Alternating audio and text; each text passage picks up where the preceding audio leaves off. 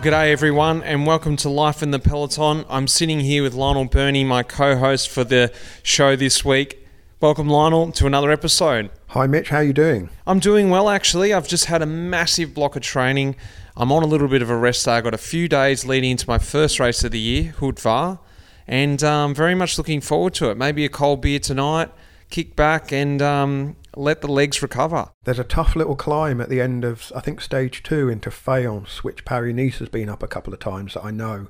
Um, bit of a sting in the tail, so that training will stand you in good stead for that, I'm sure. I had to do my bike selection. What we're doing these days is we get an email a few days before the race, and you have to choose your bike and your wheel setup for the race ahead and you get you know a quick look at the stages mainly looking at the profiles. And of course you can change it last minute but they just want an idea of what you're thinking for the whole race.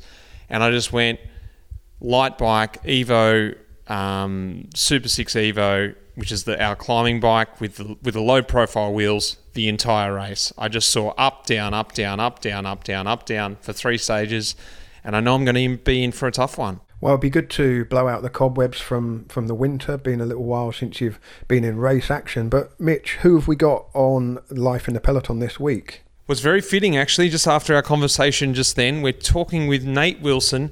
He's the team trainer here at EF Education First.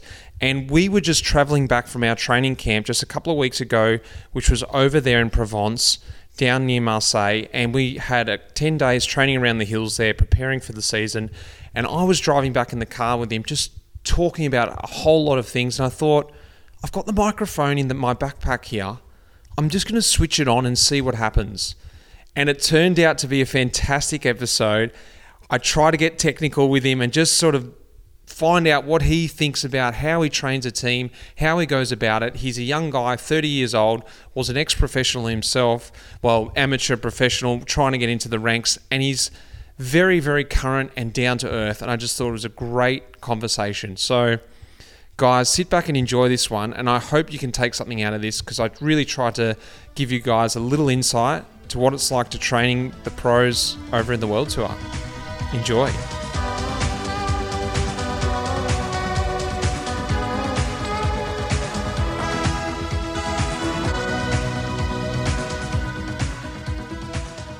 All right, here we go.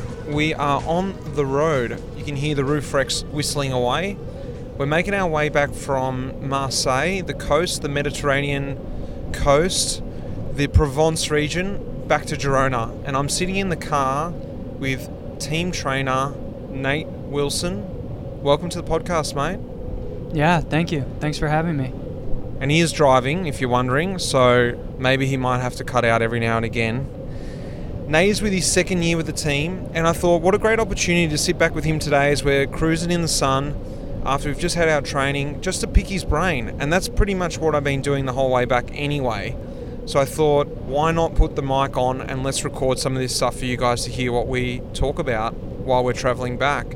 All the data, all the training knowledge, and everything else in between. First of all, let's find a little bit more out about Nate. He was a cyclist, he's a young guy, tell me a little bit about your cycling career and how you ended up being where you are today.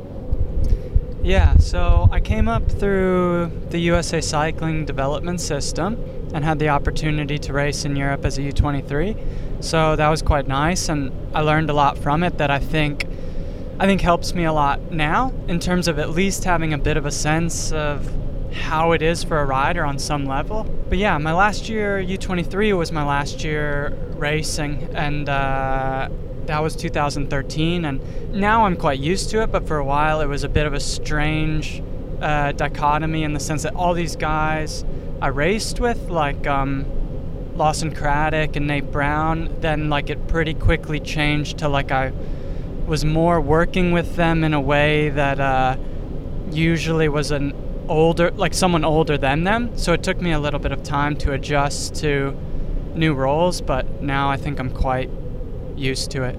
How did it come to you being on this team, EF Education First? Because as you described there, you're working as well with the USA national team, and then these jobs don't come by easily. And just explain also what your exact role is in this team. Yeah, I, I think that's true. They don't come by super easily. I think largely because there's just not that many of them. Um, you maybe have a few of these jobs in each team and not that many World Tour teams, and a lot of times people will stay in these roles for a while. So for me, it just kind of happened a bit organically of right time, right place. But after I stopped racing, I finished a degree in physiology at university, and then I finished university and uh, wasn't necessarily planning to start working as a coach or trainer, but yeah, I don't know. To be honest, I wasn't having like the best time figuring out what I was going to do, and started training some friends for fun, and then was training more and more people to make some money while I figured things out, and then just realized I was quite liking it, and wanted to then get back involved, kind of with a similar similar group to what was most known to me, which was like under 23 European racing. Started working for USA Cycling in some role in 2015, but the first year I worked for them, I just worked completely for free. I pitched them on like an idea that I would work as an intern for the U23 program and just try and help with what I could from a training perspective and be a go between person between all the riders, personal trainers, and then also the sports director of the program. Um, so I did that for two years, and it was a really nice opportunity for me to also learn a bit of like trial and error of what was working from different coaches' philosophies and what wasn't. And I think that was like a very formative experience for myself. And then I worked for two years as a sports director for the U23 national team, but also always as a trainer. And then I worked for one year in 2019 as the high performance director for the road and track programs uh, at the U.S. Federation, and that was quite a like a jack of all trades position where you're sort of at the top of a lot of projects, but you're really just juggling different balls. But I think for me, that ended up being really good in the sense that you just get exposed to a lot of different problems that a cyclist has to answer uh, to perform at the highest level. So it just like raised my awareness of what's going on in the whole situation. And then in 2019, my wife said if there was the opportunity to work in Europe and that meant we would be living in Europe, she would maybe be interested in that. And so, from like kind of like a life experience perspective. And then I just started seeing i don't know you just tell people or email people like hi i'm looking for a job in the world tour as like a trainer or in the performance department and here's what i've done and i'd really love that opportunity if you're interested. And um, yeah i got pretty lucky that uh, jv reached out to me pretty quickly because they were looking to fill the role that i have now uh, for someone to live in girona train some riders on the team, but really be present in Girona to help the riders that are living there and to coordinate the training camps through the year. So that's kind of the path. How old are you now? I turned 30 in a couple months, yeah, so 30 ish. So you're quite young too, and, and that sounds like quite a big career. And it sounds like feeling I get too to be in someone in your position you have to do all the groundwork that you have done. You have to be a jack of all trades at some point.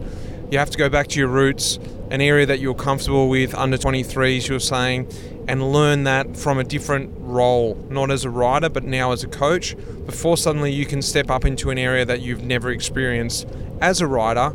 You're gathering all this experience and you can try and put that together before you come in the world tour. Is that sort of how you're feeling with it now? In your second year, are you pulling on that experience or are you still continually learning? How do you sort of see yourself now after one year in the job as we start to tackle this second year? Yeah, I think it's both. I mean, I think I feel a lot more comfortable in terms of what I know and I feel confident that what I know is is good and sufficient. I think that when you go to a new level, you know you're going there because that that's maybe where you deserve to be or someone feels that you're going to add value there but you also, at least for me, feel a little bit like, hmm, I wonder if my knowledge will be sufficient and if I will be able to help the riders or if I'm going to kind of need to figure a lot out in a short time. And so I feel now in a little bit of a balance. Like, I feel like last year I was able to add value to the system, but I also feel like I took a lot out of last year that I can put forward into this year. But also, we're nowhere near, I mean, I don't know if anyone ever is, but we're nowhere near a perfect system. So there's no part of me that feels like, well, we've got our formula and now we just plug and play. So I think there's a lot of like using the experience, but still trying to add to it. Talk to me about the different dynamics of, first of all, training people for money, then training young athletes who potentially aren't earning money but also have that massive aspiration to become pro or get to the top level, to then finally training guys at the top level and dealing with different levels of motivation, uh, different levels of physical level. Run me through those. I guess I'm summarizing into three phases there, and the differences and and the motivations in each of those phases for you as a coach. I mean, I think there's differences and commonalities, and and some of the commonalities are think I think come down to the fact that there's just differences among individuals no matter what context you're in that's just that person's personality. And so those differences exist on every level. And for me that's something like the people that just maybe love to train and they just want to feel like they're continuously improving and it's exciting for them to get out there and they almost take as much or more joy in the process of what they're doing on a day-to-day basis compared to what they think it'll yield in competition. Um, there's people like that, I think, on the amateur, aspirational, and professional level.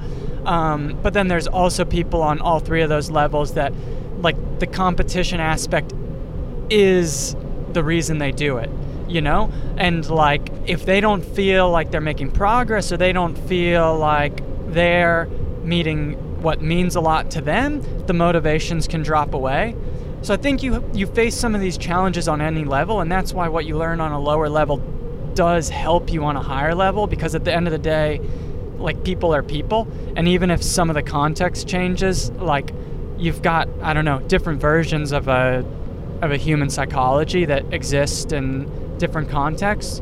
But I do think, yeah, you know, a lot of these amateurs like they do it because it's fun, right? Which comes with its pluses and minuses. Like in some ways they're really motivated for it, but at the end of the day they, they feel no pressure with it. No one really cares if they succeed other than them. And I think so you you see them being the ones that there might be a day or a period where, you know, if they really want to get better, they kind of need to lean into it and grind through some hard work, and that's not always going to happen. Do you find that kind of athlete hard to train because myself being a competitive person, and the way that I train and I think a lot of professionals are like this too. It's like push harder, do more, whatever you want me to do, I'll do it. And if you've got someone who sort of potentially won't fulfill your program as an as a coach, I might take that personally or be a bit like, Jesus, mate, what you know, what's the point? Yeah, you know, I think that's something that's changed for me over time because, you know, when I first started training people like that, I was one or two years away or past being an athlete who like was doing absolutely everything possible or that I thought possible to be as fast as I could. Like I was super motivated, super detail oriented. And I knew I was doing it because I wanted to be a high level cyclist, but I also was just doing it because, yeah, I'm a competitive person. I enjoyed it. Um, so I think when I first started training people that are maybe more like it's their hobby, and if if they wake up on a day and don't really feel like doing it, they're not going to do it. I think it was hard for me to wrap my head around of like, well, why are you even working with a trainer if you're not? But, you know, as I've like gone down the road and now like I'm a hobby athlete myself, like I like to exercise, I like to be athletic, I even like to compete. But like if I wake up on a Sunday and I decide, ah, I was thinking I was going to do this, but I just want to like walk to the cafe and get a croissant with my wife, and I just do it. So it's like now I guess I just it doesn't bother me because I understand where it is in that person's life balance. Where it gets frustrating is if someone's frustrated with their own progress and that's not in court that's not equal with the amount of effort they're putting into it. As long as they feel like they're getting out of it what they feel they're putting into it, I don't have a problem with it. I think when you're working with higher level athletes, you feel a higher level of pressure as a trainer but for me in a in a good way. Like you know you're really working to something together and there's there's an expectation that it's going to go well on a high level. that really makes you think about what you're doing. If you know someone else doesn't care about it that much, it's easy for you to not care about it that much. Yeah, it's a good reflection just as an athlete yourself thinking about your coach. It's like if you give that sort of feeling or that feedback or that emotion towards it, they're going to come with you on it. Well, hopefully they are because they're feeling invested in it also. I guess on the same note there, you know, you ride the highs and the lows too. And, and how do you go with that when, you know, you're investing so much and you believe in this program in this way? And, you know, there's a million things that could happen in a bike race, but for whatever instance, it looks like that the, the training just wasn't quite correct. How do you handle that with the athletes now at this top level when you said now the pressure's a bit higher, there's a lot more on the line, and the athletes invested in you 100%? How are you managing that expectation now? Yeah, I mean, it's not it's not easy. For me, the biggest thing is having a plan in place because like you don't really want to make mistakes and you know, at the end of the day at this level athletes are on contracts and stuff and you don't want to make a a mistake on your end that might hurt them on their end. Uh, but the thing for me is like if I make a if I put a plan in place and I really have sat down and put a logic behind it in the sense of like okay the goal is to be good in April. To be good in April, I think we need to do X, Y, Z. Below X, Y, and Z, there's these three points of what that actually looks like in, in each month or whatever. So let's now go and do it.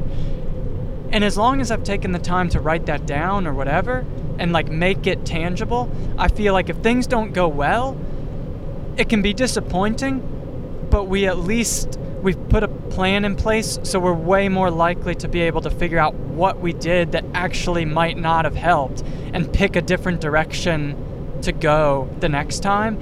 And yeah, that's still a bit of a trial and error situation that ideally you don't want to be in. But for me, if we're doing that, like we're always making a step forward, you know, and as long as we're making a step forward, Let's jump into a little bit more what your role is uh, throughout the year, but more so this time of year, is actually running these training camps and coordinating training camps and actually on the ground organising the day to day routes, what everyone sort of needs to do, what you need to achieve out of the training camp. And I think it's quite fitting to talk about that now as we're driving home. Let's just run it through structuring a training camp and thinking about a training camp. What goes into that for you in your mind? Run us through that especially this time of year for this let's just talk about this camp february camp. Yeah so i mean the concept for any training camp kind of starts as a collaboration with the sports directors. Um, like what's the goal of the camp? And based on the goal of the camp that dictates what riders are going to be at the camp. Because i'm a big believer personally that like training in a group of 30 riders isn't where you do your best training. So we're going to try and do our camps in in small groups and really have the purpose be that you go and do good training and get better from it. And then how like detailed it gets below that in terms of what riders are there or what the training looks like, then it goes into what the goal of the camp is.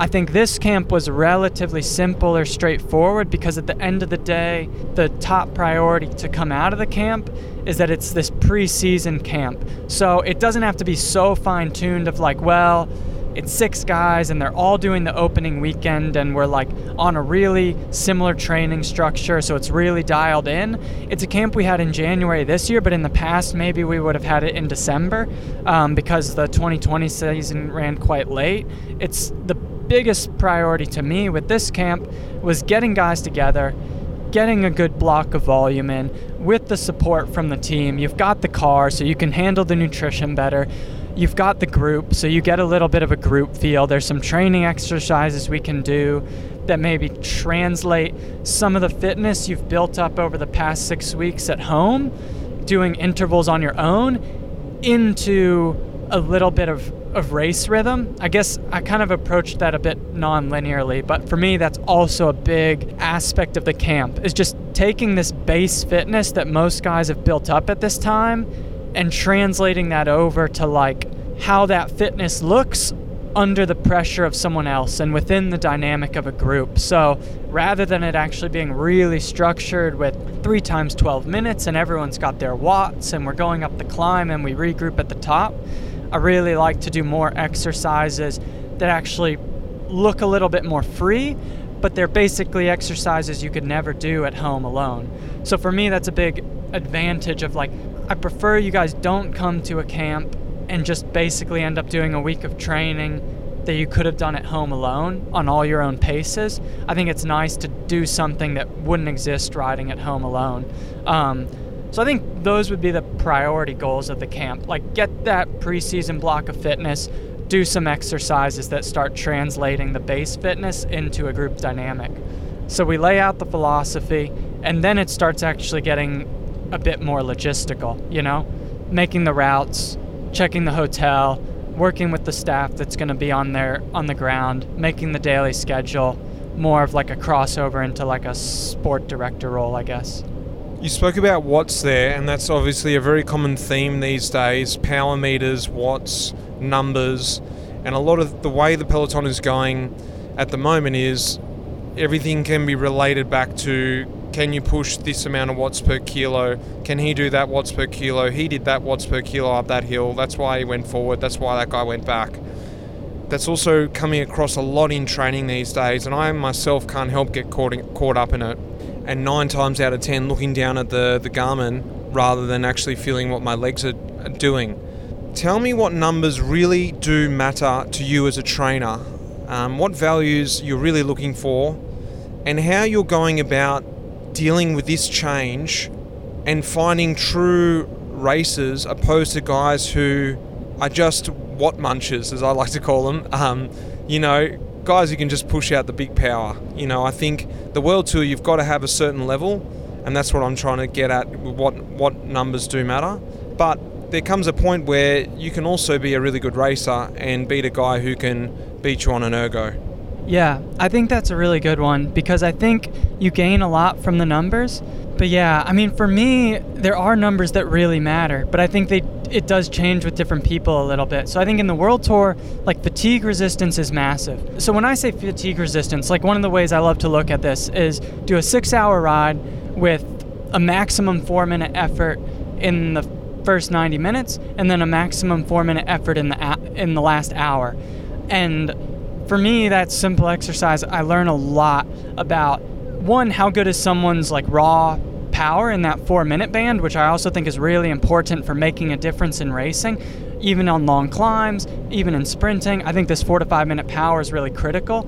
But the fatigue resistance is really important. But this is where I think it starts getting individual, and looking at it from this manner, we can start to solve where that individual's problem is. So if someone can repeat the power early and late, but the power is just not that good, then they almost might need to train the way a younger rider does a little bit and do some sessions more focused on raising that power and less focused on their fatigue resistance. If, on the other hand, they do a great power the first time and then you have like a big drop off, maybe 10% the last time, then we really need to work on that fatigue resistance. So I think this repeatability, uh, once you have the power up to a certain level, is really important. And that's why sometimes in the World Tour, there's guys that can do a great peak power or a great power test that are not that good World Tour racers because it's about the context in which they can produce that power. And then that's where I think it also gets more nuanced is it's not just fatigue resistance. It's not just riding 5 hours at a comfortable aerobic pace and then doing the power. It's riding 5 hours at actually a pretty high volume of intensity that gets accumulated through that day. You know, if you're racing in Belgium, it's the fact that you have to like do accelerations out of 200 corners before you get to the point where we see on the TV everyone gets shelled. And so it's not just being able to ride at that aerobic level. Maybe you can ride at the aerobic level for the set amount of kilojoules, but the accumulation of the short punches is what kills you. Um, so I think there's like some individuality in terms of what is like what's someone's rate limiting factor, and then trying to figure out what can be done to work towards eliminating that. But yeah, I think this accumulation of intensity combined with endurance is like the number one thing in in world tour racing. I think aside from numbers, and this is something that gets very much overlooked, but we're all aware of it, but it doesn't get as much attention as I don't think, is the psychological level. And I think you know, I don't know what the percentage is, but we focus so much on physically training ourselves and worrying about doing that extra minute or that, that extra effort or trying to get that extra 10 watts here, there, and everywhere. But if your head is not in the game, throw all that training out the window and you can just sit up and call it a day. And I feel like it's, I'm understanding it a hell of a lot more with myself over these years. Sometimes there is a sports psychologist employed in a team, or sometimes some guys go out and find their own psychologist, which I think is very smart. But one thing that just sort of gets assumed in the role as a coach, whether it's individual coach, whether it's a team coach, is this psychological role. Whether they know they're doing it or not, or whether the athlete knows that the coach is working with him on a sort of mental level, that doesn't matter. But I think that's part of the job, and I'm almost sure that you're understanding that, whether you did years ago or whether it's just becoming more apparent now that how important that part of your job is is actually yes i need to set the right program i need to have the right values whatever but you know half the job if not more is understanding what is going to make this guy tick what is going to make this guy do these efforts happily tell me a little bit about that side of the job i think it's a big part of it and i think I keep saying things are individual, uh, which maybe sounds like a cop out, but yeah, I think it is really individual because I think of it, maybe this is a negative way of thinking of it, but I think that everyone's got their own mental traps to fall into. And I think that once you can figure out, once you know a person well enough to sort of see what their mental traps are, and sometimes it's easier than others because I think this is where being a rider helped me a lot, is like I had a lot of mental traps. And like I didn't always realize them at the time, but like, I see them very clearly for what they were now. What give us some examples of what your mental traps are, but what some typical mental traps that people out there might go, "Wow, that happens to me too." One of the big mental traps I had that I see in a lot of people is like you've got this motivation to work hard in training because it's going to make you better in the race. But I think you even we start telling ourselves, I'm going to work you know you're working really hard in training and you say i'm working so hard that the racing's going to be easy. And and then you show up to the race and it, it's not easy it's it's hard. And for me i got i had some bad races when i think i could have had good races basically because i like i was surprised at how good everyone else was riding when i was riding so well in my own head. And and the truth was i was riding well but like it was always going to be hard. And one thing that clicked for me in my last year racing was like, okay, I don't need to constantly try and make the racing easier by proving it to myself in training. Like, I don't need to go out and I've bled my insides open in training and I've done that because the racing's gonna it's gonna make the racing better. And I actually realized my performances were better and better if I basically went out training almost not not motivated, but just very comfortable to just do the work as it was. Not feel the need to prove anything to myself, not feel the need to say, I better do an extra 20 watts because that's going to pay off come the race. Basically, just to, to do the work and say, if that felt easy, man, last year I wanted to do more, but like this year, I'm just going to say, wow, that's pretty good if that's feeling pretty easy. And I'm quite excited for the race to like really just turn myself inside out and see what I've got and just to start approaching racing with the idea that like it's never going to be easy. So the most important thing is that you show up in the headspace where you can go to your maximum depth and really do your best efforts in the race. Cuz I think I did a thing a lot and I see plenty of riders do this where they put so much effort into training that by the time they get to the racing they're almost a little bit mentally gassed and like they might be really fit but that like 3% extra in fitness they have, they end up losing another 5% in performance on the day because like when it just gets really hard, they don't have the the freshness to make themselves really really suffer. Do you think that is potentially a cop out too that it is easier to train for some guys and to I think especially now compared to when I first started, no one was really checking my training. Not online now, and you can almost be the you can almost win in training I did everything that everyone told me to do. So if I get to the race and I actually creep, it's not my fault.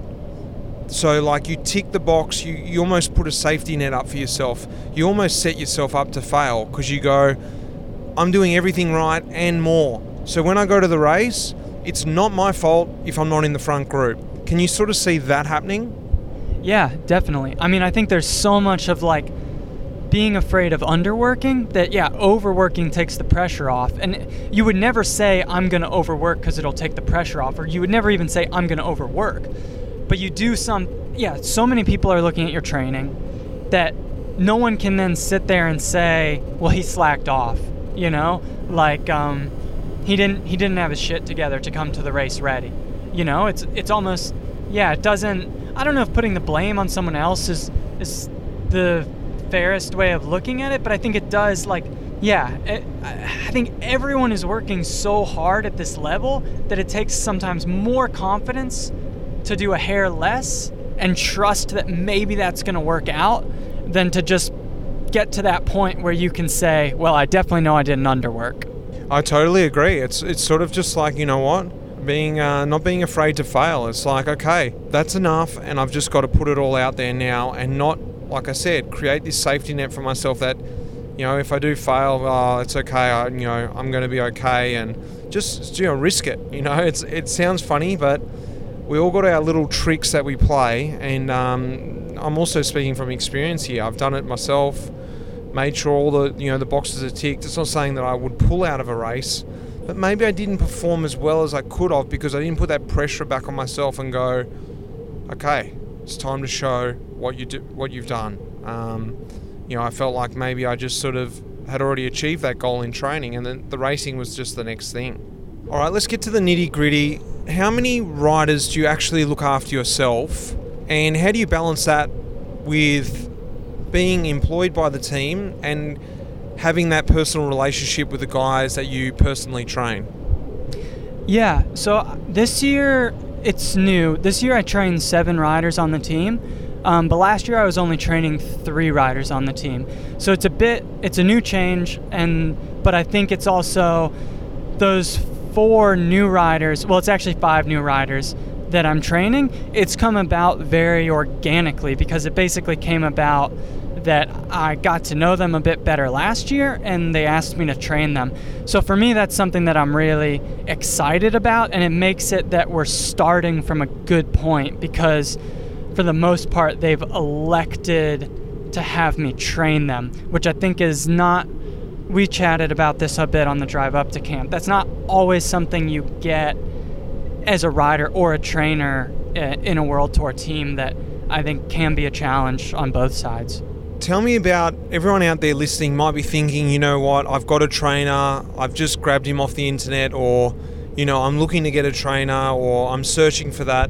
What are some tips you can give them out there? A way to find a good trainer? Is it purely looking for the you know the program he's going to prescribe? Is it he lives close by, he's pretty cheap, or is it that give him a call and have a good connection? What do you think are the most important factors? I think different people might want different things out of a trainer but for me, the communication is really important. I think that there's a lot of people out there now that have really good training knowledge, and there's a lot of great information on training science. And I think as a whole group of trainers, I think globally we're, we're always evolving and hopefully getting a bit better every year. So I think that for me, trying to find who you think is the absolute smartest guy is probably less of an importance than, or girl, um, less of an importance than trying to find the person that you really feel you connect with and that you feel comfortable saying, you know, I wasn't up for it today, or this was harder than I thought it would be, or I felt really great, um, or why am I doing this because I don't really understand it. Um, I think finding, for me, finding someone that you can really have that good communication with is really important because I think that for all the data and metrics that exist, I think that the most valuable data for a trainer is the feedback from an athlete that is well in tune with what they're doing and comfortable sharing that. Um, so I think finding that person that you really feel you can say that to, whether it's about power or whether it's about like I had a shit night of sleep because my wife and I had a fight or like I had three beers and now I'm like should should I do this ride? Like I could, but I feel like really crap. Should we just push the block back a day and like start it from a good place and just someone that you feel like you can say that stuff to and you're going to get a worthwhile consideration and response from. For me, that's the biggest thing in a trainer. Well, talk to me about. I think this is one of the nicest parts about I would think as being a trainer, and one of the best best bits that I love about working with my coach is when we get the time together to go motor pacing.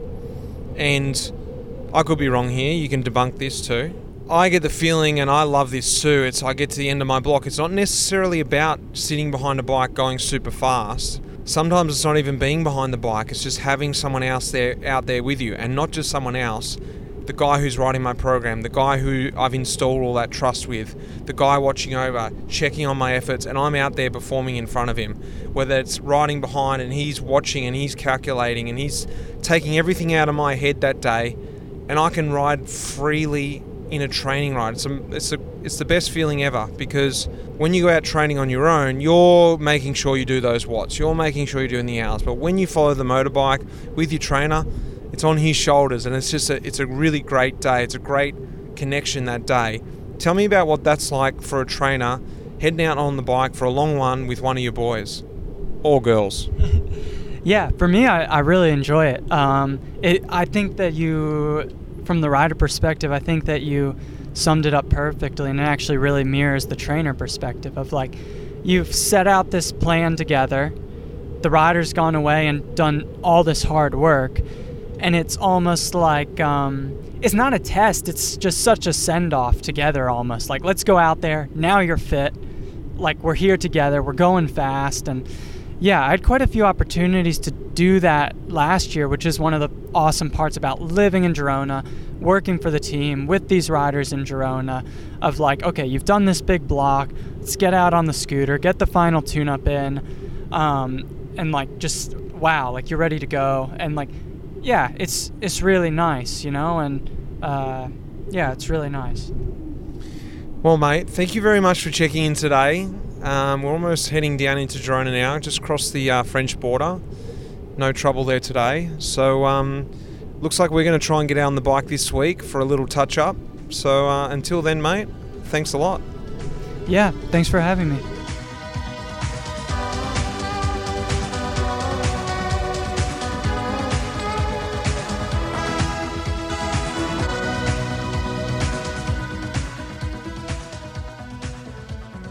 Well, there we have it. It was another great episode, and I hope you guys enjoyed that. I hope you could hear the roof racks whistling away there.